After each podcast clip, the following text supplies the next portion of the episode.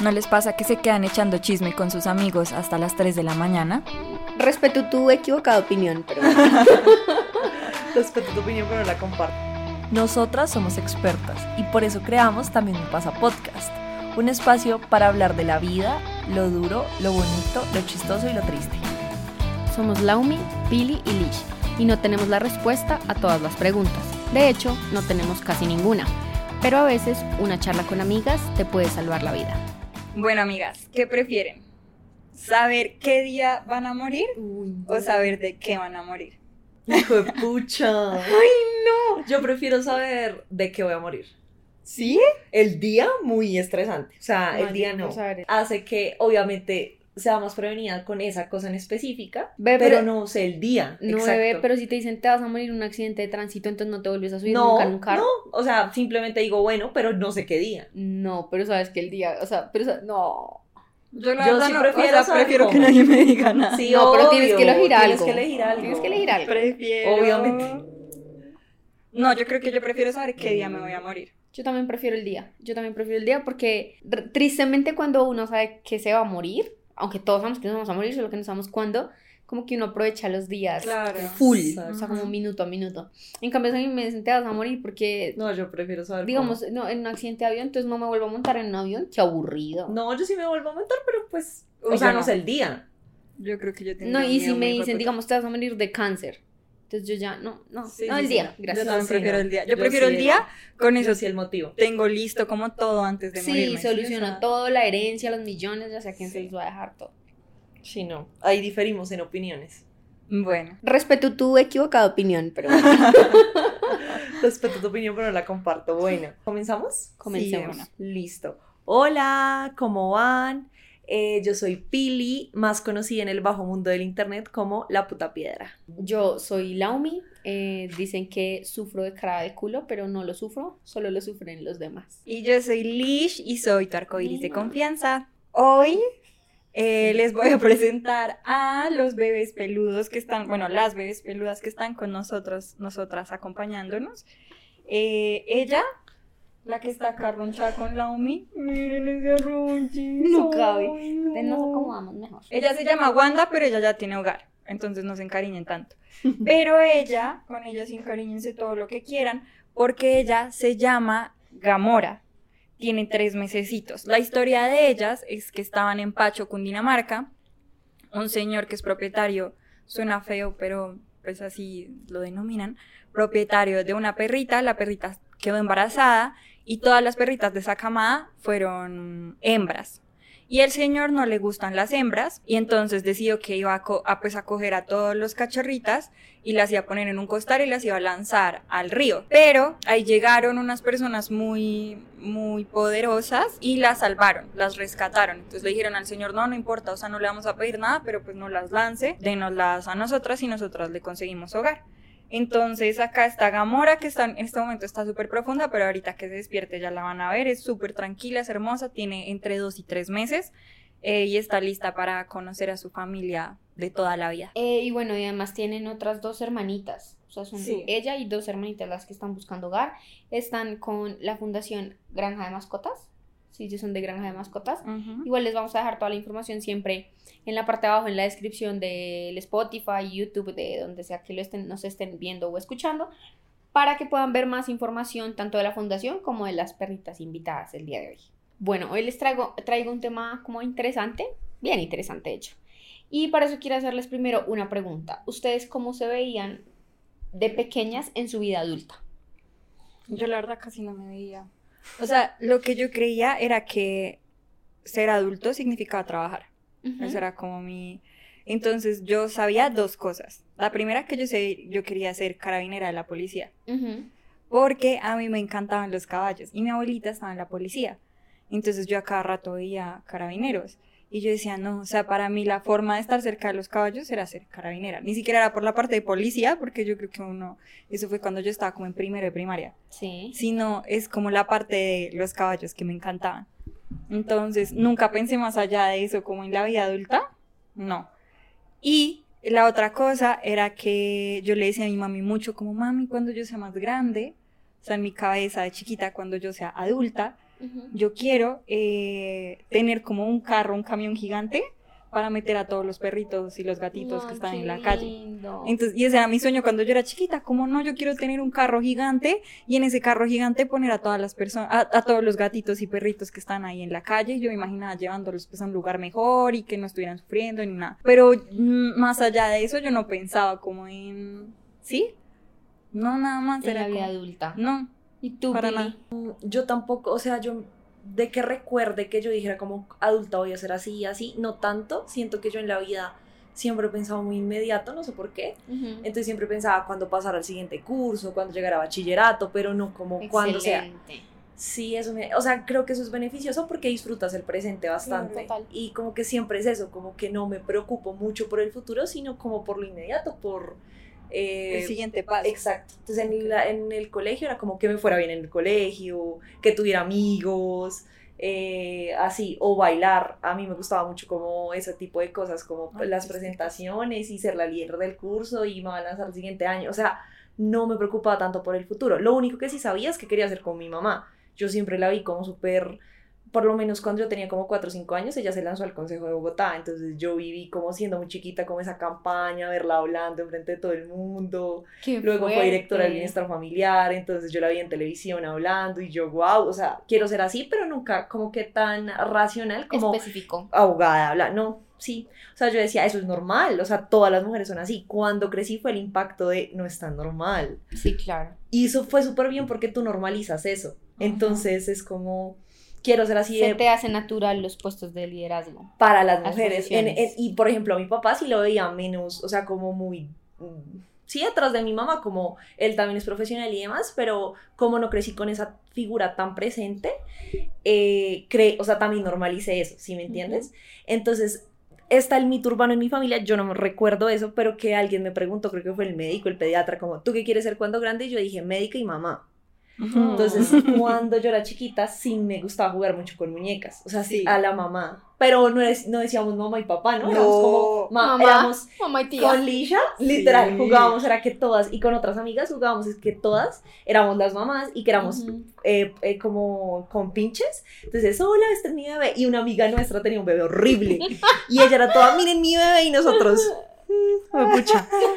Era horrible, era muy feo. Era eso como recién, esa fue nuestra primera experiencia. como de eso que ahora, uno cuando ya creces, como los bebés son muy feitos, recién nacidos son muy feitos. Pero que la gente siempre es como, ¡ay, tan lindo tu bebé! Y éramos iguales, éramos como, ¡ay, tan lindo tu bebé! Era horrible. Feo, y ella era súper orgullosa, pero pues cada quien. Ah, y bueno, entonces eso me gustaba mucho, pero sí, o sea, siento que yo las etapas del colegio y eso las disfruté muy instantáneo y nunca me preocupé tanto por el futuro, entonces tampoco tenía esa visión de yo casa, familia, no, sino yo era toda, quiero llegar, ser la primera del curso, o sea, ¿me entiendes? Algo muy aquí hoy. aquí ahora, y sigue pasando aún. Obviamente ya está, es diferente, ahorita vamos a hablar de eso, pero en ese momento me pasaba y creo que va beneficiado por eso. Y ya. Bueno, en mi caso, o sea, yo les hacía las preguntas porque yo sí tenía una imagen muy clara de lo que creía y eso hasta el día de hoy me atormentó un montón. Eh, y es que yo de pequeña sí me imaginaba como, yo me imaginaba, tengo la, el siguiente cortometraje en mi cabeza. Yo en un parque es de una ciudad muy grande y hay un edificio muy grande también ahí al lado del parque, entonces por eso sé que es una ciudad muy grande y sé que no es Colombia porque estaba haciendo mucho frío y era medio oscuro, pero la imagen no es triste. Me encanta ese lugar. Em, y yo estaba con un perrito. Entonces luego me iba caminando como a mi casa y el apartamento sí es como un apartamento mediano. Pero es de ese mismo edificio que estaba ahí. No, ¿O es otro? no, es un edificio como ah, de oficinas, creo.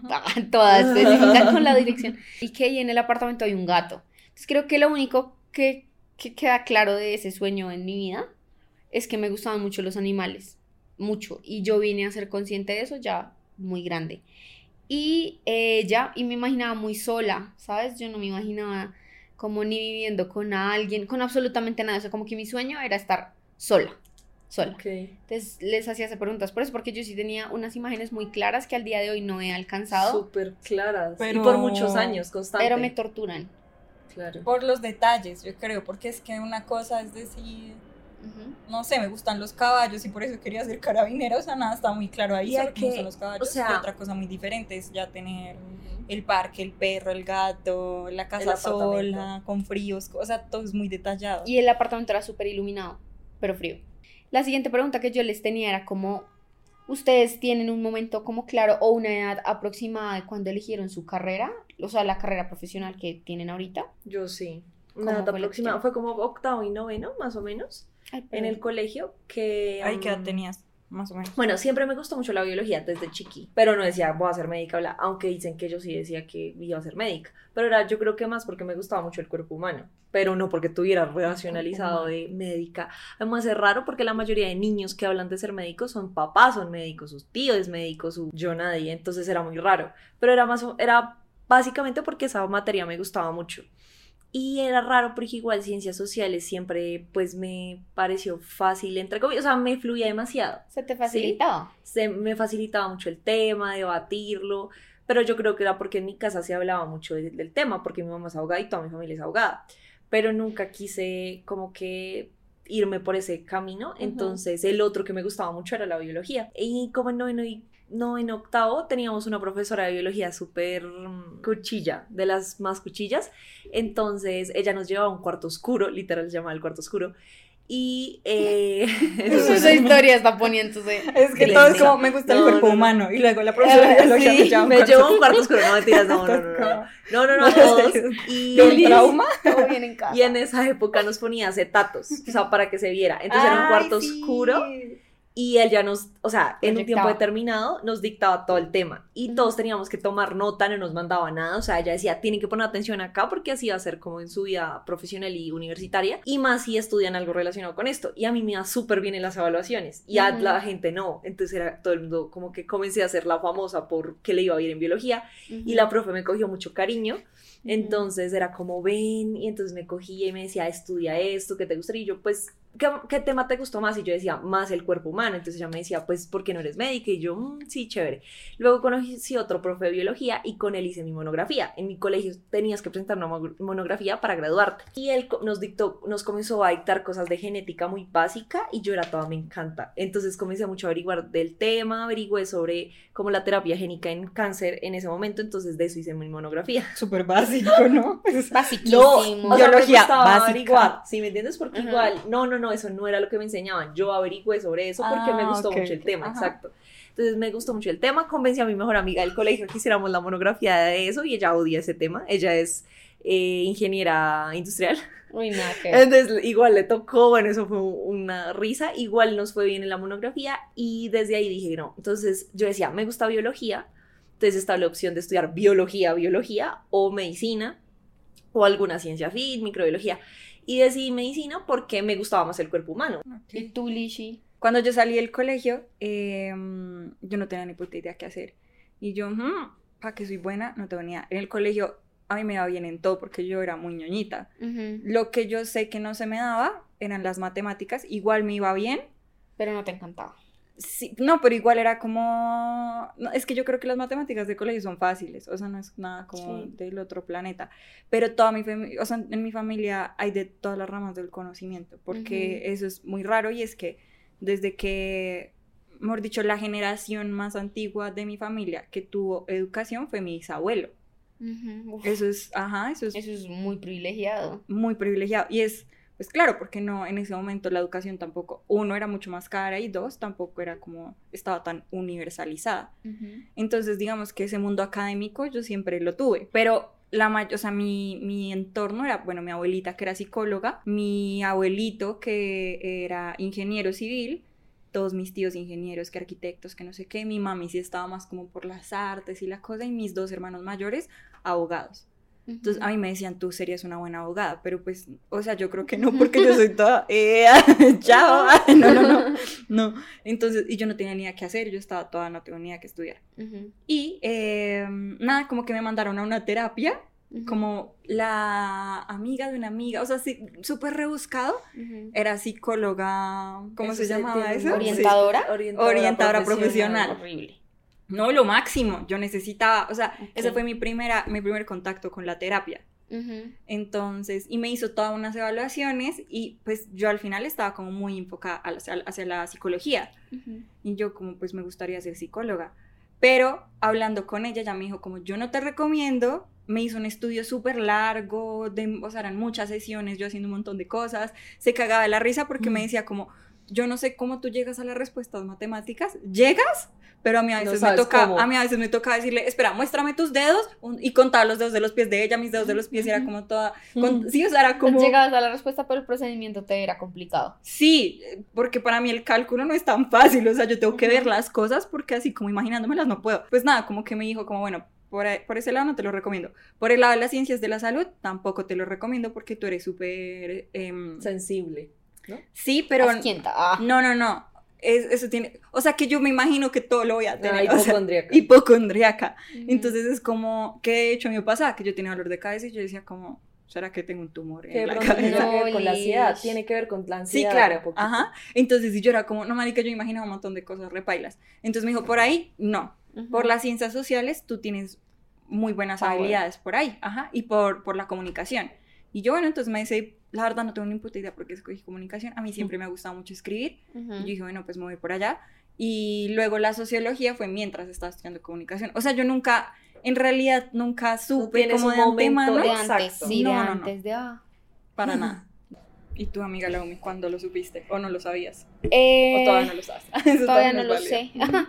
no, lo que pasa es que la vida que yo veía, la que les digo del parque frío y eso, nunca encajó con una vida profesional. Eso lo tenía yo claritísimo, claritísimo, claritísimo.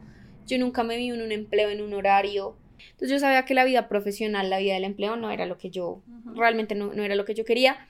Y yo eso lo expresé, se lo expresé a mis papás varias veces, pero entonces sí no he estudiado una carrera profesional que iba a ser de mi vida. Entonces, bueno, pues me tocó escoger una. Y a mí en el colegio sí me gustaba una materia que veíamos, pues era dibujo técnico, pero sí veíamos como muchas cosas de diseño, de arquitectura, y eso a mí me llamaba mucho la atención. Me acuerdo que me gustaba mucho saber de las instalaciones hidráulicas, o sea, para mí era como, wow, o sea, quiero, quiero más, cómo se conecta ese tubo con ese tubo. Y por eso estudié arquitectura, me acuerdo el momento en que la elegí cuando me presenté a la universidad, pero, pero yo sabía que la vida profesional no era lo que yo iba lo que yo iba a disfrutar y yo estudié la carrera, me gustó lo que, lo que he aprendido y toda la cosa, pero yo siempre me quise graduar sabiendo que no la quería ejercer. O sea, eso sí siempre lo tuve claro. Entonces, por eso eso me genera como un poco de conflicto porque nunca quise ser profesional, o sea, no era mi sueño. Sí, Y ya. además que no te lo imaginabas de chiquita, ¿no? O sea, por ejemplo, Pili, ¿qué te imaginabas de adulta? Y ella tuvo su respuesta. ¿Qué me imaginaba yo de adulta? Tuve mi respuesta, pero muy enfocada como hacia ese trabajo. Es que exactamente, mi vida era más enfocada a un estilo de vida Claro. y no un empleo, o sea, yo nunca me vi en un oficio específico. Bueno, y les tengo una pregunta. Ustedes, o sea, ¿en qué momento si se dieron cuenta o si les ha afectado? Porque puede que no, no. ¿Se dieron cuenta que esa vida adulta que llevan ahorita no era lo que pensaban cuando chiquitas o cuáles eran las diferencias? Como chiquita yo pensaba tal cosa y grande me di cuenta que es tal cosa. Eh, yo sí tengo también un momento muy claro, porque yo siento que mi mamá, pues por protegerme o pues para que yo tuviera una infancia y una adolescencia feliz, sí me ocultó muchos problemas de la adultez que ella tenía. Entonces, pues yo, por ejemplo, a mí siempre me llegaba lo económico, pues normal, yo siempre veía a mi mamá muy trabajadora, ella siempre fue muy trabajadora, pero porque a ella le gustaba. Entonces, siento que yo decía, bueno, o sea, es fácil llegar allá, es fácil ser súper exitoso y ya luego todo llega como, no sé, me, me parecía que era muy fácil. Pero justamente en 11, cuando yo ya tenía todo súper planeado, que iba a, hacer, que iba a estudiar medicina, en la universidad que iba a estudiar y todo, eh, mi mamá tuvo una crisis económica fuerte y casi yo no puedo terminar 11 en mi colegio porque mi colegio era bien caro. Entonces, pues obviamente mi familia ayudó a mi mamá, mi mamá se consiguió la plata como pudo y demás, pero ahí sí fue un impacto como, uy, o sea, no es, no es tan fácil. ni está. Y me di cuenta que de pronto habían muchas cos- cosas financieras que tú puedes proteger para, o sea, para no tener esas crisis. Hay crisis que sí o sí vas a tener, o sea, eso es algo que también uno tiene que aprender en la vida y sobre todo a temprana edad, pero también cómo evitar esas crisis. Entonces siento que ahí fue un golpe muy fuerte para mí, dije como, uy, no es tan fácil. Eh, igual, o sea, mi mamá es una dura, salió de esa crisis, puede terminar 11, luego también fue difícil porque como yo quería una universidad privada y cara, eh, pues no pude entrar cuando quería la universidad, perdí el cupo, me tocó obviamente lucharla más en premédico para poder pasar, entonces yo dije, uy, no es tan fácil. Eh, igual, soy súper privilegiada porque al final mi mamá, como pudo, nos sacó, pero ahí dije como, "Mm, mm, mm, no es tan fácil. Ese fue como mi momento. Como de, uy, pucha, o sea. Y pues lo hablé con mi mamá en su momento porque yo le dije, mami, no me vuelvas a hacer eso. O sea, te lo agradezco un montón porque mi infancia fue lo mejor, mi adolescencia fue súper chévere. Pero agradezco en el momento que me pasó porque más grande me parece que hubiera sido más traumático. más? Y, y pues ahí, por ejemplo, para mi colegio, nosotras teníamos una casa súper grande solo para las dos y mi mamá tenía muchas deudas por mi universidad, entonces yo le dije, no mami, no nos va a volver a pasar lo que nos pasó cuando me estaba graduando del colegio. Vende la casa, eh, paga tus deudas y quedamos bien. Y pues vámonos a un apartamento porque somos solo las dos. Entonces eso lo hizo. Entonces ya comenzamos a tener un diálogo y ya se dio cuenta que yo no era la porcelana, que, ay, no, la vida no es perfecta. Y yo me di cuenta, la vida no es perfecta. Y sobre todo la parte de adulto no es nada fácil como yo lo pensaba. Entonces sí fue como mi momento. Yo creo que yo siempre lo supe. Esa es la diferencia. Eso me yo, siempre lo supe porque mi mami, yo siempre fui muy, o sea, increíble. De, de hecho, mi prima y yo, que somos las más chiquitas de toda la familia, bueno, fuimos por mucho tiempo las más chiquitas, siempre fuimos las que fuimos más conscientes. Entonces, y nosotras siempre lo decíamos, nosotras fuimos muy conscientes de nuestros papás, de la situación económica, pero también de la situación emocional de ellos. Guau. Ajá, entonces por eso es que yo siento que para mí no, o sea, yo siempre supe que la adultez era muy difícil, ¿sí? Y eso me acuerdo, de, de hecho, en nuestras conversaciones chiquitas, que Lish nos contaba muchas cosas súper densas y las demás éramos como muñecos y Lish llegaba con unas conversaciones muchísimo más como evolucionadas que para ese entonces éramos como, ay, ella se queja mucho, pero en realidad no, o sea, ya desde muy temprana edad comenzó a, a notar esas, esos problemas, me acuerdo mucho. Ajá. Sí, porque de hecho, de hecho, incluso a veces yo era como que eso me lo decían mucho ellas. No sé, porque yo sabía que mi mami no la estaba pasando bien económicamente, yo sabía que Sí, recuerdo mucho esa Desde. Ajá. chiquita. desde o muy sea, chiquita. Entonces yo les decía a ellas como, no sé, yo quiero ir a estar con mi mamá. Ujú. Y entonces ellas eran como, pero, po-". o sea, sí era como raro, pues porque qué niña de 12 años o de 15 años te va a decir a ti como, yo quiero estar es con mi mamá, porque para mí era muy importante, yo era muy consciente de emocionalmente ya cómo estaba. Entonces, y de igual eso, Eras muy ajá. consciente de todo. del, del- los problemas de la plata, de todo, porque además desde muy chiquita nosotros tenemos muchos problemas, por ejemplo, para pagar el colegio, entonces de eso que uno le dicen como, dile a tu mamá que no puedes recoger la ruta mañana si no paga. Entonces era como, ajá. Es muy denso. Entonces era, entonces yo iba y le decía, obviamente, pero a mí me rompía el corazón porque yo, era- yo no quería que mi mamá se sintiera mal. Pero ven, creo que es, hay un mal manejo de parte del colegio. Obvio, re mal, o sea, usándote ti de re una mal, horrible. re mal, pero igual, lo que yo digo es como, mal que bien eso me hizo consciente, muy Triste, consciente. pero no ese no es un manejo Claro, no para adecuado. nada. Ajá, no para nada. tenaz. Pero, pero, pues nada, o sea, yo creo que también ahí uno comienza como a suplir unos roles que no le corresponden. O Exacto. sea, yo soy la hija, Ujú. pero, pero igual yo siempre fui como muy protectora, ¿sí? Entonces era Ujú. como, me acuerdo que ellas me decían como, no sé, eh, que queremos ir a cine, no sé qué, yo no, niña, yo no tengo plata. Era así. Entonces, ajá. Navidad, yo recuerdo mucho, o sea, tengo la imagen de todas con los regalos y Liz llegar como, no, a mí no me dieron nada, pero súper tranquila y todas como, Liz se debe sentir mal y que yo le, o sea, le pregunté como, Liz, ¿y tú cómo te sientes? Bla, bla, bla.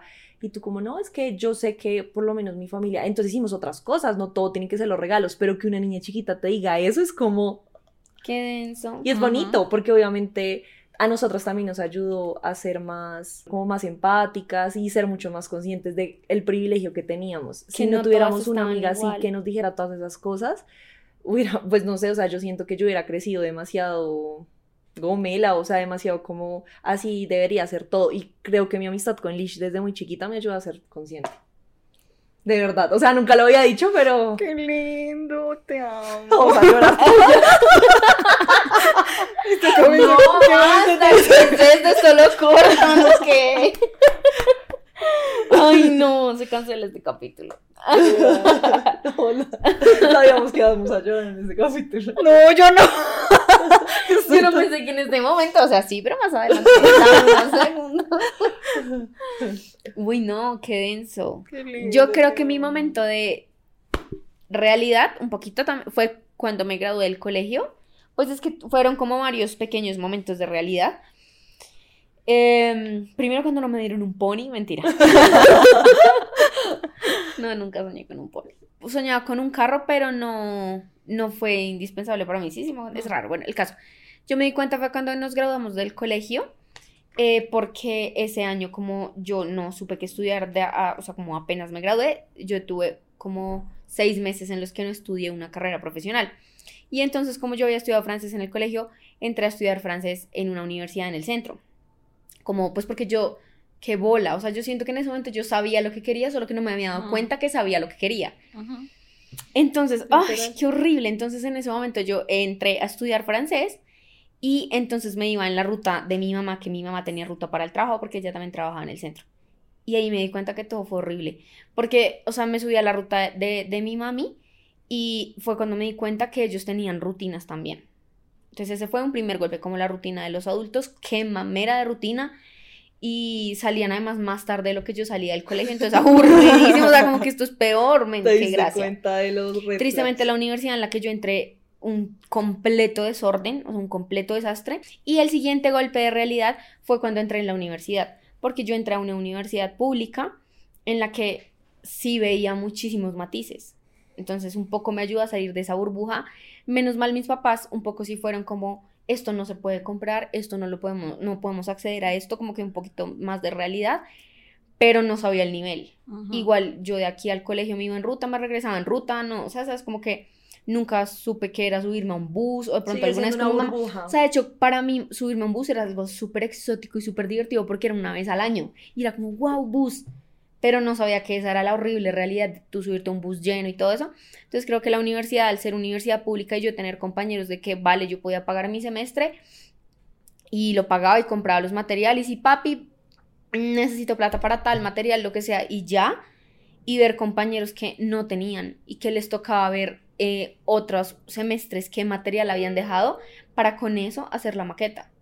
Entonces ahí fue como, ese fue mi otro golpe de realidad y darme cuenta que sí, que la vida adulta no iba a ser tan sencilla como yo la tenía. Creo que ese fue un momento de realidad. En ese paso de la adolescencia a la adultez, como de empezar de salir del colegio, salir de la universidad, yo sé que hay unos pensamientos eh, encontrados entre lo que yo creía que iba a ser y lo que es hoy, lo que quería alcanzar y lo que no he alcanzado cuáles son esos pensamientos que yo podría decir para mí son pensamientos intrusivos que les dieron a esa etapa de cuarto de siglo, que son los 25 años, que ya de verdad dejaste de ser estudiante, porque el colegio, la universidad es duro, pero sigues estudiando.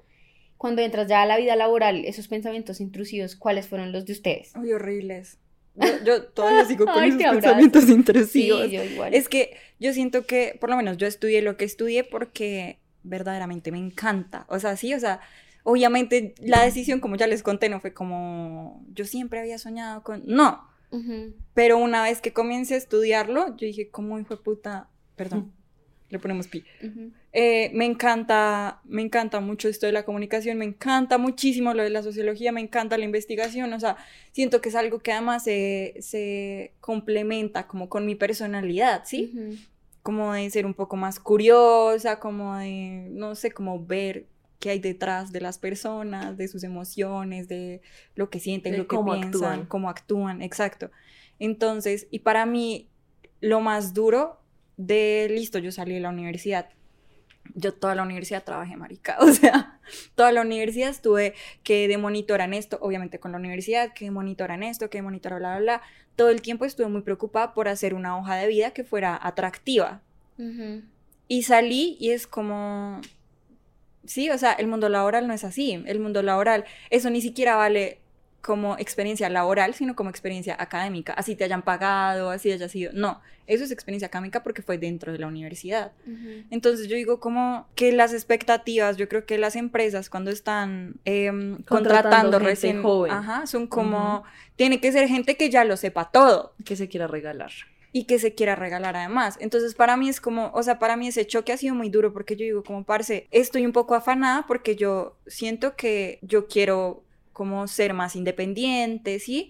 Yo quiero hacer mis propias cosas, yo quiero, siento que tengo mucho potencial por dar porque soy pila, pero ahora, parce, está este otro mundo que yo siento que yo no encajo ahí. Entonces es como una preocupación de para llegar a esto que yo quiero llegar, necesito, o sea, hay un puente muy grande que son todas las personas que me pueden a mí dar una oportunidad para mostrar ese talento, ¿sí? ¿sí? Y para mostrar que yo tengo algo para darle al mundo.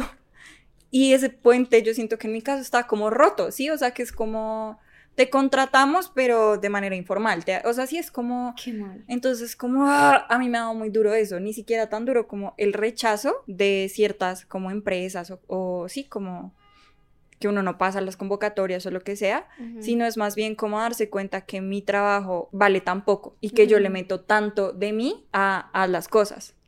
Entonces, para mí yo creo que eso ha sido muy duro, como, es- es- y, y pensar como, bueno, ¿y entonces cómo va a llegar a, a esa independencia si no tengo todavía esto resuelto, ¿sí? Yo ya tengo 27 años y sigo dándola toda. Ah, mentira.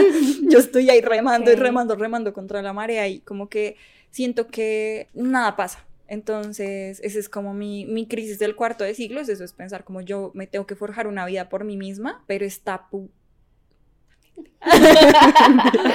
Perdón. Está, está muy difícil hacerlo porque dependo de otras personas. Y las cosas que podría hacer yo sin depender de otras personas requieren capital que yo no tengo, requieren sí, o sea, tengo muchas cosas pensadas, pero, pero siento que es muy difícil Llegará. Materializarlo. llegar ajá, materializarlas. Entonces, no sé, es la vida adulta es... Tu bebé, tus pensamientos intrusivos. Eh, Marce, los 30 me está respirando la luca. Mentira. O sea, en realidad, mi primer pensamiento cuando yo pasé por ahí fue que es ahorita, no soy tan vieja, mentira. Es que, mm, o sea, mirar hacia atrás y ver con nostalgia que hay etapas que no se van a repetir. Eso es lo primero. Lo del síndrome del campamento de verano. Qué duro. Que dije en el primer capítulo para los fans, no mentira. Ajá. Sí, acá me da duro porque es como nunca se va a volver a repetir estar en el colegio, nunca se va a poder repetir Sí. estar en la universidad. O sea, para los que nos están escuchando que aún son chiquitos, no piensen tanto en el futuro. O sea, vivan su etapa en la que estén porque en el momento que vayan a llegar ya no van a haber etapas que se van a repetir. Nunca. O sea, no va a ser igual. Tú, por ejemplo, nosotros que no, hemos crecido toda la vida, sabemos que hay etapas que nosotros nunca vamos a volver a vivir. Y lo mejor es pues como vivirlas a plenitud y no estar tan ansiosos del futuro. O sea, eso es como lo que todo el mundo debería tratar y a mí se me da muy fácil. Entonces creo que es, no sé, o sea, es algo que, por bueno, yo soy creyente, entonces yo creo que Dios me regaló, pero eh, es como algo que me gusta enseñarle a la gente, por lo menos con mi novio es muy así, él es muy, ay, pero es que no sé qué mi futuro, yo vive el presente y es algo bonito que por lo menos yo le podía enseñar a él. Y, creo a mí, que ¿por qué no? Yo te lo he dicho varias sí, veces. Resto. Entonces- y como no. Y a mí, ¿por qué no? Entonces es eso. Digamos algo bueno que es en mi personalidad, es muy acuario. No creo tanto en los signos, pero eso es muy de acuarios. eh, que es siempre ser muy rebelde por lo que, lo, lo que la sociedad o con lo que el deber ser. Ajá. Y eso en mi personalidad, no sé si es por ser acuario, pero eso dice el zodiaco. Eh, eso en mi personalidad me ha llevado a que en donde yo entro quiero como irme por otro lado. Me pasó en la medicina y los que son médicos que están escuchando eso se van a sentir identificados. Si tú eres médico tienes que ser médico, luego tienes que ser especialista, luego subespecialista, luego jefe del área donde estés y demás. Y yo cuando entré a medicina dije, bueno, ¿por qué estoy en medicina? Ah, porque me gusta la investigación, no había podido verlo, pero me gusta, entonces voy a meterme en los semilleros. Estuve en el consejo estudiantil, o sea, yo hice de todo, no tanto como Lish, o sea, creo que en eso tenemos eso en común, pero no pensando en tener una buena hoja de vida, para disfrutar el momento. Que me hizo una buena hoja de vida, pero por ejemplo en un semillero entré para probar y en ese semillero trabajé cuando me acabé de graduar, Ujú. trabajé como rural de investigación, entonces no me fui como otros compañeros que son unos duros porque en este momento están en pueblos salvando muchas vidas con nada. Yo me quedé acá investigando, pero no hubiera podido hacerlo si no hubiera entrado para probar y para disfrutar Ujú. mi universidad. Entonces siento que en el momento que tú pruebas por probar y por disfrutar, la vida te va mandando mensajes y la vida Mm. te va diciendo, ven, de pronto es por aquí. Entonces eso es lo que a mí me pasó. Entonces ahí descubrí que la investigación me gustaba. Y eh, a diferencia de todos mis amigos que se graduaron conmigo, yo no quiero ser especialista clínico quirúrgica. Entonces el estrés que tú tienes como médico de pasar esa especialidad no te deja disfrutar tu etapa como médico general. No te deja disfrutar que te graduaste como médico. Y yo creo que no nos pasa solo a los médicos. Mira qué es lo que a ti te está pasando. bebé. O sea, es, otra, es otro tipo de ansiedad, pero es lo que la sociedad te dice, te dice, te dice. Entonces yo le digo a mis amigos, disfruten esta etapa porque no la están disfrutando. O sea, lo que yo vivido es más nostalgia, pero siento que igual mi tranquilidad es que lo viví a plenitud y que sigo sin esperar, digamos, ser la médica perfecta, super especialista, sino que dejo que la vida me vaya llevando y por eso estoy donde estoy. O sea, siento que por disfrutar esa etapa se me van abriendo puertas y ahorita estoy coordinando un centro de investigación y eso para mí es como, ok, no es el puesto perfecto, tampoco es que piensen que, ay, o sea, pero es, o sea, esas pequeñas victorias yo me las he sabido celebrar. Soy médica, o sea, súper chévere, o sea, y mis amigos, ay, bueno, pero ahorita la especialización y yo, disfruten, se acaban de graduar como médicos. Entonces ese es como mi mensaje. Y más es nostalgia que otra cosa. Es que yo siento que nosotros somos como la primera generación o de las primeras generaciones más bien que tiene ese camino, tiene como ese lienzo en blanco, como mujeres además. Como mujeres. Porque yo siento que si, si nos ponemos a pensar es como nuestras tres mamás Sí. era como este es el deber ser, ¿sí? Tú tienes que estudiar, tú tienes que no sé qué, tú tienes que sé cuándo. Esto de ser mamá, que tal vez lo cuestionaban, pero terminó siendo ahí, o sea, sí, más que una decisión, yo creo que era un deber ser. Yo siento que lo que tal vez a esta generación le genera como más ansiedades, como tenemos una libertad, que claro, que ha sido Hay producto que ha sido producto de muchas luchas y que ha sido producto de una historia larguísima de muchas personas que han hecho posible que tengamos esa libertad, pero con esa libertad también viene una incertidumbre. Y es decir, yo no tengo esto resuelto. Entonces, mi mamá a mi edad ya estaba divorciada y con dos hijos. Jesús. Ajá. Entonces, ¿ves, ¿ves la diferencia? O sea, es como, no sé, o sea, yo siento que nuestros modelos a seguir, nuestros roles, Ujú. por lo menos en nuestros casos como maternos, Ujú. por decir algo que tenemos en común las tres, nuestros roles maternos, lo tenían todo como, no estoy diciendo que sea fácil para nada, Pero lo tenía más marcado, más delimitado. ese era el camino. Y a las mujeres que no la seguían, como Claro. así, es como Ajá. la solterona. Igual sigue siendo así, aún seguimos luchando contra eso, pero ahorita es mucho más fácil para nosotras, ¿de acuerdo? Para ella sí era como, o sea, tú si tienes un hijo te tienes que casar, como así que vas a estar en el incubinato, concubinato, bueno, no me acuerdo cómo se, cómo se dice eso, entonces, El bastardo. ajá, entonces, y es como, si te, si te casas, por ejemplo, con mi abuelita, si te casas, tú tienes que estar toda la vida con esa persona, te la tienes que aguantar, o sea, era como un deber ser que estaba ahí. En mi caso, yo creo que, pues siguiendo la idea de Pili, de lo que dijo, yo creo que a mí lo que más duro me ha dado ha sido la nostalgia. En mi caso, a mí los 25, o sea, el cuarto de siglo, lo viví en encierro, eh, en el completo encierro en la pandemia. Y yo creo que ahí la persona que, con la que más expresé mi crisis de cuarto de siglo, que fue horrible y sigue siendo horrible, fue con Lishi. Entonces fue como el empezar a comparar de, bueno, yo a mis 25, porque esas metas horribles yo sí las tenía, porque las tenía tan claras y como tan rígidas, y yo en mi vida siempre he sido como tan rígida, que empezaron a torturarme. Entonces fue como, por ejemplo, el empezar a decir, como, bueno, tengo 25 años, aún estoy en casa de mis papás, eh, no tengo un empleo que me guste, bueno, sí tenía empleo, pero no era lo que yo quería hacer, y además era inestable. Entonces, como, tacho, esperen, me dijeron que yo cuando me graduara de la universidad, sí tenía buenas notas y todo eso, iba a conseguir un gran empleo, iba a tener la vida adulta que tiene que ser, el deber ser. Pero empezando que salí de la universidad y ni siquiera quería conseguir un empleo en mi profesión, uno, eso fue lo primero que me golpeó, y segundo, era, no estoy alcanzando lo que yo ya a esta edad tenía que tener. Entonces, Lishi y Pili, yo a los 23 ya me imaginaba con casa, carro, beca, o sea, Ok. todo, ¿saben?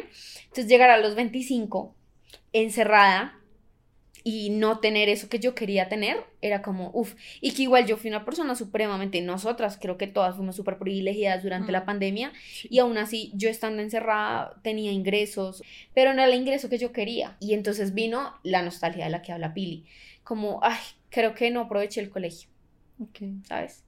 Creo que me gradué con afán de la universidad, del colegio también, pero creo que la etapa que me duele no haber aprovechado fue la universidad. Porque fue como, ¿sabes? Es una carrera de cinco años, hay que sacarla rápido porque no quiero demorarme, porque quiero graduarme rápido. ¿Para qué? O sea, sí, tampoco era que yo me fuera a demorar allá los 38 semestres, tampoco. Pero si me hubiera demorado un semestre más no habría sido grave y habría tomado los otros 10 semestres con más calma. Y eso fue crisis para mí, porque cuando nos llegó la calma obligatoria, que fue el enciérrate, es como, ahora que estoy en calma, no puedo disfrutar esa calma porque, ¿sí? Porque estuve de afán. Entonces eso fue como durísimo para mí, como de entenderlo. Y la- el segundo punto ya era como las metas materiales que yo tenía. Ujú. Entonces de verdad que a los 25 años yo ya imaginaba con Y esa imagen Casa que Carro. siempre te persiguió. esas, no sé, no sé si se dicen fracasos, pero como frustraciones. Ok, sí. Esas sí, frustraciones sí, Que yo te decía mucho a ti. Sí. Como, Lisha, estoy encerrada y no puedo hacer nada. Y ni siquiera estoy encerrada en mi lugar. O sea, porque ese no es mi lugar. No es porque sea la casa de mis papás, sino porque socialmente no es mi lugar. Eso es lo que yo siento. Entonces, ¿Y yo sabes, sabes qué pasa ahí? Ujú. Además de, bueno, todas estas metas y eso, yo sí siento que ahorita con la globalización, eh, mentira, ahorita que la globalización igual ya lleva el resto del tiempo, pero nosotros los productos culturales que consumimos es, por ejemplo, los jóvenes de Estados Unidos, que a los 18 ya chao y Es que tienen es re diferente. total. Claro, La entonces yo cultura siento latinoamericana Exacto. Entonces yo siento que yo siento que consumimos tantas cosas, tenemos tanto de dónde compararnos, que es como cuáles son mis propios lineamientos, ¿sí? Y yo siento que responder esa pregunta es muy difícil, como decir, ¿cuáles son mis, o sea, no las expectativas que tiene la sociedad de mí como socióloga y como comunicadora, o sobre mí como hija, o sobre mí como novia, o sobre, sí, como joven de 27 años, como no, ¿qué es lo que yo espero de mí? Y lo que Claro. estoy disfrutando. o Claro, sea, yo- yo, por siempre es ejemplo- el mañana, pero nadie se preocupa por disfrutar el hoy. Y estoy bien Disfrútalo con como, eso. me- como a ti te guste. O sea, si, te- si tú eres muy rumbero, rumbea, porque es que luego no va a ser igual. Si tú eres una persona que le encanta ser súper investigadora, como Lish, Y como más de casita, de eh, cocinar. y de, por ejemplo, conocer gente así, pues hazlo. Si te Ajá. gusta estar metida en todo como yo, hazlo. Y no con esa idea de, por ejemplo, gente que se metía al semillero en el que yo estaba en la universidad, era, es que yo me metí porque necesito publicar, o si no, no me van a aceptar en una residencia. Sí, yo era, no, no te metas para eso, o sea, no lo vas a disfrutar, vas a odiar la investigación, no, métete para aprender, métete para ver si te gusta. Puede que no te guste y está súper bien, pero no te metas para cumplir una hoja de vida. Es Eso es, lo que que yo no sabes- estoy de acuerdo. Hace poquito estaba hablando con una amiga, hace como dos días, Angélica, te quiero mucho, eh, y ella me decía, es que me siento, y hizo una analogía perfecta para lo que yo, no sé ustedes, yo estoy sintiendo en este momento de mi vida, y es que me siento en el lodo. Me decía, yo sien- me siento en una piscina de lodo y siento que le hago y le hago y no avanzo. Entonces va de la mano con lo que ustedes venían diciendo. Primero la comparación tan salvaje que estamos haciendo con sociedades que no son la nuestra, además. O sea, lo siento, pero no estamos en un país desarrollado y eso tenemos que enfrentarlo y dejar de compararnos con lo que alcanzan las personas a nuestra edad en un país desarrollado porque está bien diferente. Y tener en cuenta tu entorno. Lo siento, pero es que somos, estamos en un entorno y el entorno nos afecta. Punto y se acabó. Que hay personas que tienen más oportunidades, se les facilita más o la logran y vale pero no es la, no es la media, no es lo normal, no es, no es lo normal, no, no es lo común. Entonces yo creo que eso, entonces esa, esa analogía de Angélica de la piscina de lodo, a mí también me quedó perfecta. Esa ha sido para mí la crisis, como de, quiero alcanzar lo que quiero alcanzar, pero como me dicen que lo quiero alcanzar, no es, la, no es mi camino, no es Claro. mi camino ninja. Ujú. Sí, no ese es el, el, el recorrido que yo quiero hacer. Entonces creo que ese ha sido para mí como la crisis. yo siento que es un mundo muy cuadriculado. O sea, y tú personalmente, o sea, Pili a su manera, digamos que es un cubo y Pili a su manera se ha salido de ese cubo. Tú a tu manera, con tu forma de pensar también, o sea, tu forma de pensar no se puede encajar en ese cubo, marica, no, ay, perdón, perdón, tu forma de pensar no se puede encajar en ese cubo, si no tiene forma de cubo, tiene una, no sé si está bien dicho, una forma amorfa, mentira, ¿Es como- amorfa? Sí. Sí, es, es amorfa. Entonces, y yo creo que eso es lo más difícil, porque yo también me siento muy identificada con eso que decía tu amiga. ¿El lodo? Claro, porque es como se esperan tantas cosas, por lo menos mis hermanos sí tienen las cosas un poco, un Más poco claras. mucho más claras, exactamente, y les ha ido como muy bien en su vida profesional, pero entonces ahí es cuando yo digo como, no sé, yo, o sea, yo no veo mi camino tampoco así. Yo, por ejemplo, veo mi camino con una fundación, yo veo mi camino, sí, como muy diferente a eso. Y entonces, y, y cómo llegamos a eso, en este mundo en el que hay tanta desigualdad, en este mundo en el que amas a las mujeres jóvenes, las contratan mucho menos que a los hombres jóvenes porque nosotras Podemos tenemos quedar embarazadas. Básicamente, eso es, eso es, esa es la razón. Entonces, ¿cómo lo, ¿cómo lo logramos hacer? Y eso que yo digo, como bueno, nosotras somos muy privilegiadas. Hay gente a la que sí le toca, o sea, que no tiene esa comodidad de, bueno, me, me voy a quedar con mis papás mientras tanto, mientras no, ¿sí? Hay, hay gente a la que le toca no hacer lo que quiere hacer porque es eso o es morir. O sea, Total. No que ¿sí? sus hijos mueran, no que su mamá enferma muera. o que Exacto. su hermanito muera. Exactamente. Es muy Entonces, denso. yo siento que nosotros tenemos un privilegio muy grande eh, y por eso doy gracias a quien sea que, mentira, la Pachamama, mi mamá, mi abuelita, mentira, no sé. Pero pues también es cierto eso, que eso no significa que, no, que nuestro camino, pues el de nosotras tres, no estoy hablando por nadie más, ya esté también súper, sí, resuelto. Es que está difícil porque nos toca descubrir ese camino. Es lo que yo te decía, Sí, somos la primera libertad- generación que no... Exactamente, esa libertad que pues hay mucha gente de nuestra generación que menos mal encaja en el camino de la vida profesional empleo 8-5, pero cuando no, está difícil saber por dónde porque es que cuando te sales de ese camino no es que haya uno o dos A o B, es que A o infinito. Sí. Y arriesgar un montón de Y cosas. entonces, Sí, y digamos, de a mí, tiempo, yo siento que a mí me, el, tiempo, uff, men, a mí el tiempo me persigue y siento que es una bola de nieve porque es como que yo no tengo la habilidad que tiene Pili de lanzarse y voy a probar, a mí me da muchísimo más miedo eso, pero digo, sí me lanzo y pierdo tiempo, pero al no lanzarme estoy perdiendo tiempo. Ajá.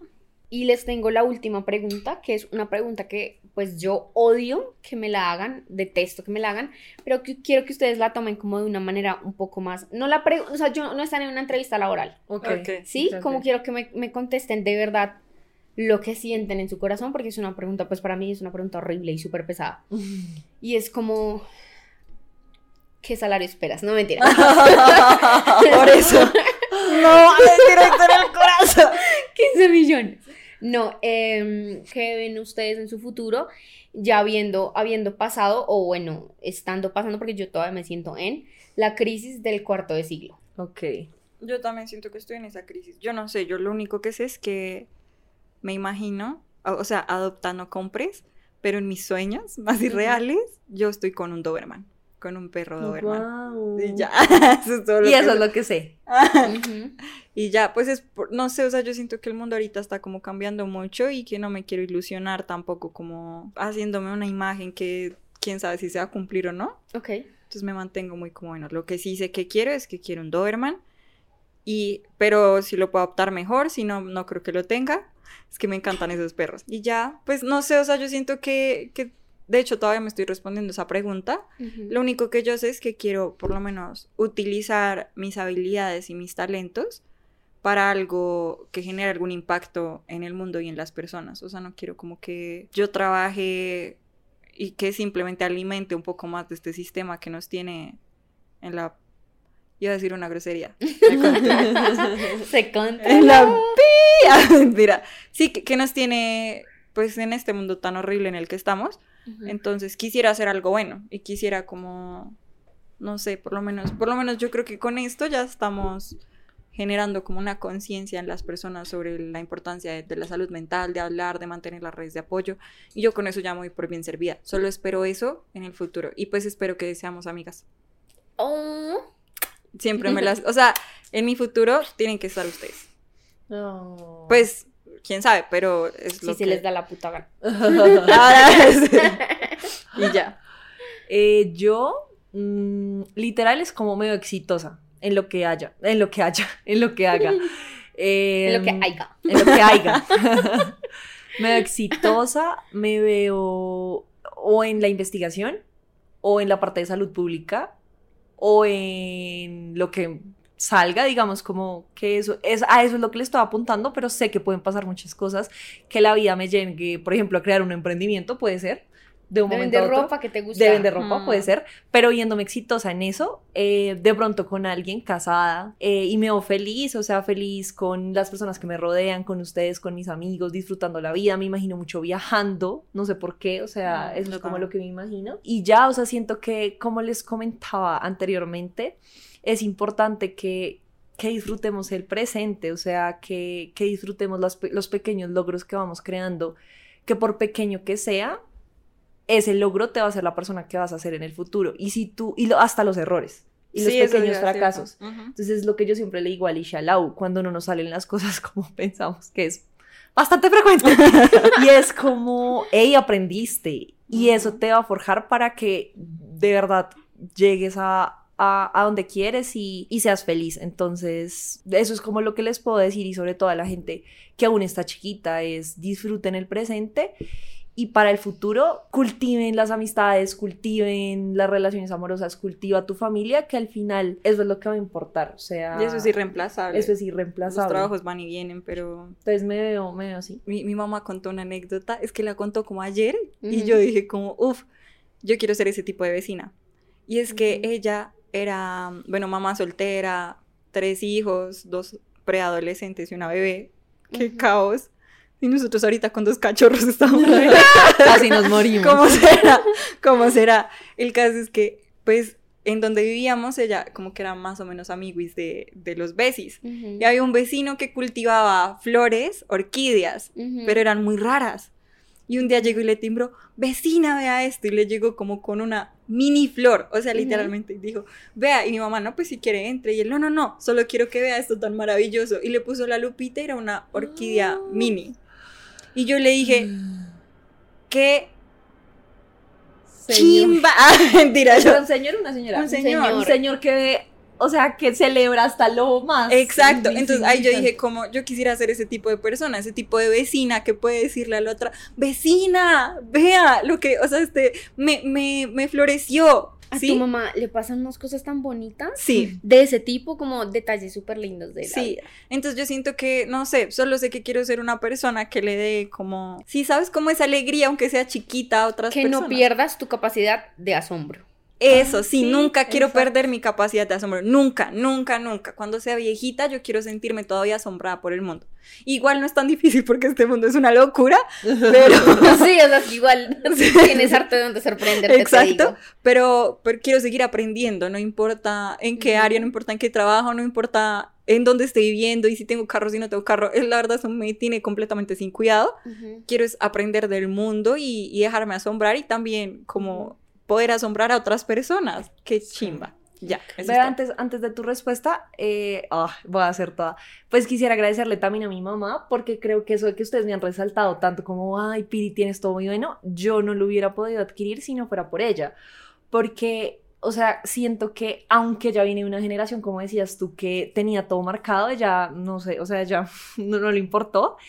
Y bueno, ya se casó ya muy grande y cuando ya dijo, bueno, sí, y también me tuvo ya muy mayor, o sea, ya cuando biológicamente casi ya no puede quedar embarazada, porque quería genuinamente una hija y una, ella siempre tuvo como un hijo, una hija y perdió muchos amores de su vida porque ella no se quería casar y primero quería eh, como Desarrollarse desarrollarse Se profesionalmente. puso primero. Y me parece que para, o sea, ser una mujer en, ese, en, ese, esa época. en esa época Sí. haber hecho eso y, eran, y ellos determinaban, eran como, ok, yo me quiero casar porque ese es el deber ser y ella era como, y te amo y lo que sea, y ella, ok, pero es que yo no voy a dejar mis metas por ti. Entonces quiero agradecerle a mi mamá. Gracias, Dorisita. Y ojalá nosotros seamos iguales. Sí. O sea, ya en nuestro contexto, pero es ponernos a nosotros siempre primeros. Gracias, Dorisita. Yo creo que a mi propia pregunta, como el pez muere por su boca, tengo dos respuestas totalmente como diferentes. Y es que una es la Laumi así, que quiere tenerlo ya todo controlado, cuadriculado y fríamente calculado, que es la que no quiero como que me domine, pero esa Laumi sí sigue soñando con tener como casa, carro, beca, todo eso. Bueno, la beca no tanto. Beca pa' qué, De doctor. como que, o sea, entonces se me hacía raro porque, o sea, como una, algo que ahorita acabo de pensar con lo que acaba de decir Lisha, y es que a mí también me gusta aprender mucho, pero yo odio la escuela tradicional de aprendizaje, la detesto y salí odiándola y no quiero, al menos por hoy, hoy, no sé, mañana, no quiero volver a pisar una universidad y volver a pagar qué maestría, qué posgrado, porque no es esa mi manera de aprendizaje, no es esa la manera con la que yo conecto el aprendizaje, quiero seguir aprendiendo, pero no por ahí. Mm, y entonces ahí me surge otro pedazo de la Laumi que no debo dejar surgir tanto. Y eso alguna vez me lo dijo mi psicóloga, como ponte metas a corto plazo, porque ya sabes que las grandes te abruman. Y yo como, ok, metas a corto plazo, quiero aprender ocho idiomas. No, no tengo esa capacidad de ponerme metas a corto plazo. Ujú. Entonces siento que es algo como que tengo que esforzarme y trabajarlo. Una pero meta es crear metas a corto plazo. las odio porque sé que son necesarias para esas grandes metas, pero no las logro ver, no es como Pili que las ve aquí, yo veo allá a lo lejos, entonces pues por eso como que me abrumo y me cuesta Claro. un montón llegar. Bueno, y la, la otra parte, que es como la, a la Laumi, a la que quiero llegar y como a la que quiero darle más peso, es que sea lo que sea que yo alcance, que sea con claridad y tranquilidad. Ujú. O sea, yo sé que en algún momento va a alcanzar todo eso que quiero alcanzar, pero si no tengo en este momento eh, tranquilidad y claridad, va a ser complicadísimo. Pues porque es lo que dice Pili, como lo No que lo nos enseñó. Dorisita. Uno, no lo está disfrutando y dos, pues primero tú. O sea, primero es tu tranquilidad, tu claridad y luego sí va... Y que sí o sí para llegar a eso necesitas pasito a pasito y te abrumas mucho en llegar al pasito. ¿Sabes? Entonces es, es cuestión de trabajarlo.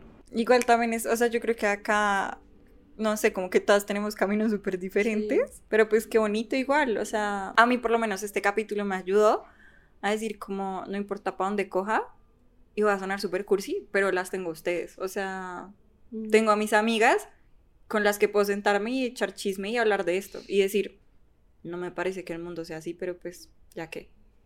Y ya con eso yo creo que estoy disfrutando más el hoy. Bueno, yo creo que este capítulo fue especialmente pesadísimo para mí, pero yo creo que ojalá nos quede a todos eh, esa, esa enseñanza que, pues yo no sé si todo el mundo pase por esta crisis de cuarto de siglo, bendito y afortunado el que no, pero el que sí, sí, primero esa crisis se vive diferente en cada persona y paciencia. No sé, ustedes qué más pueden decir. Yo, yo quiero decir algo y es que yo le he dado muchos consejos a las chiquitas y a los chiquitos pero ese consejo va para todos. Ahorita, ahorita pensando, yo escuchándolas es, estás a tus 20, intenta disfrutar, estás a tus 25, intenta disfrutar, estás a tus 40, 50, es lo mismo. Sin importar la edad, disfrútalo y disfruta las personas con las que estás. Y, y nunca es tarde, nunca es tarde para emprender a un idioma que nunca pudiste hacerlo de pronto por estar enfrascada en tu trabajo, nunca es tarde aprender un instrumento, si siempre quisiste tocar piano, si siempre quisiste cantar o bailar, ir al gimnasio, entonces es como que disfrutar esas pequeñas cosas y no solo para los chiquis, sino para, para todos. Y yo creo que, mm, no sé, o sea, que yo siento que a todas las personas que nos están viendo y que se sienten como perdidos y perdidas, no están solos ni solas. O sea, acá estamos. Todos perdidos. estamos literalmente en un laberinto.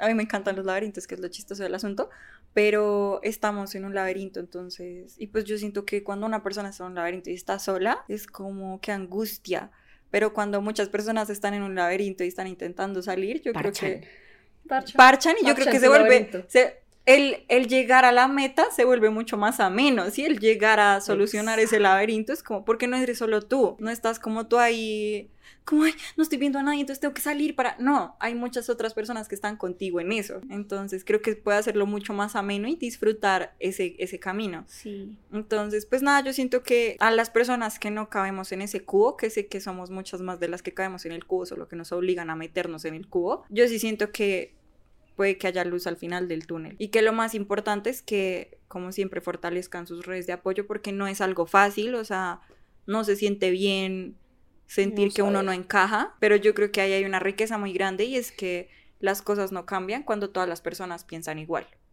Entonces, pensemos diferente porque si no, no va a cambiar nada. Bueno, yo pienso que ahorita lo que podemos concluir de todo esto es que la crisis de cuarto de siglo, a pesar de que esa en el cuarto de siglo, a cualquier edad nos puede dar una crisis de esa y estamos en todo derecho de repensar y redireccionar nuestras vidas. Creo que eso es lo más importante y que está bien no saber, no, no siempre tenemos las cosas claras y puede que en muchos momentos, aunque hoy hayamos tomado una decisión a full conciencia, en 10, 15 años la queramos cambiar de nuevo.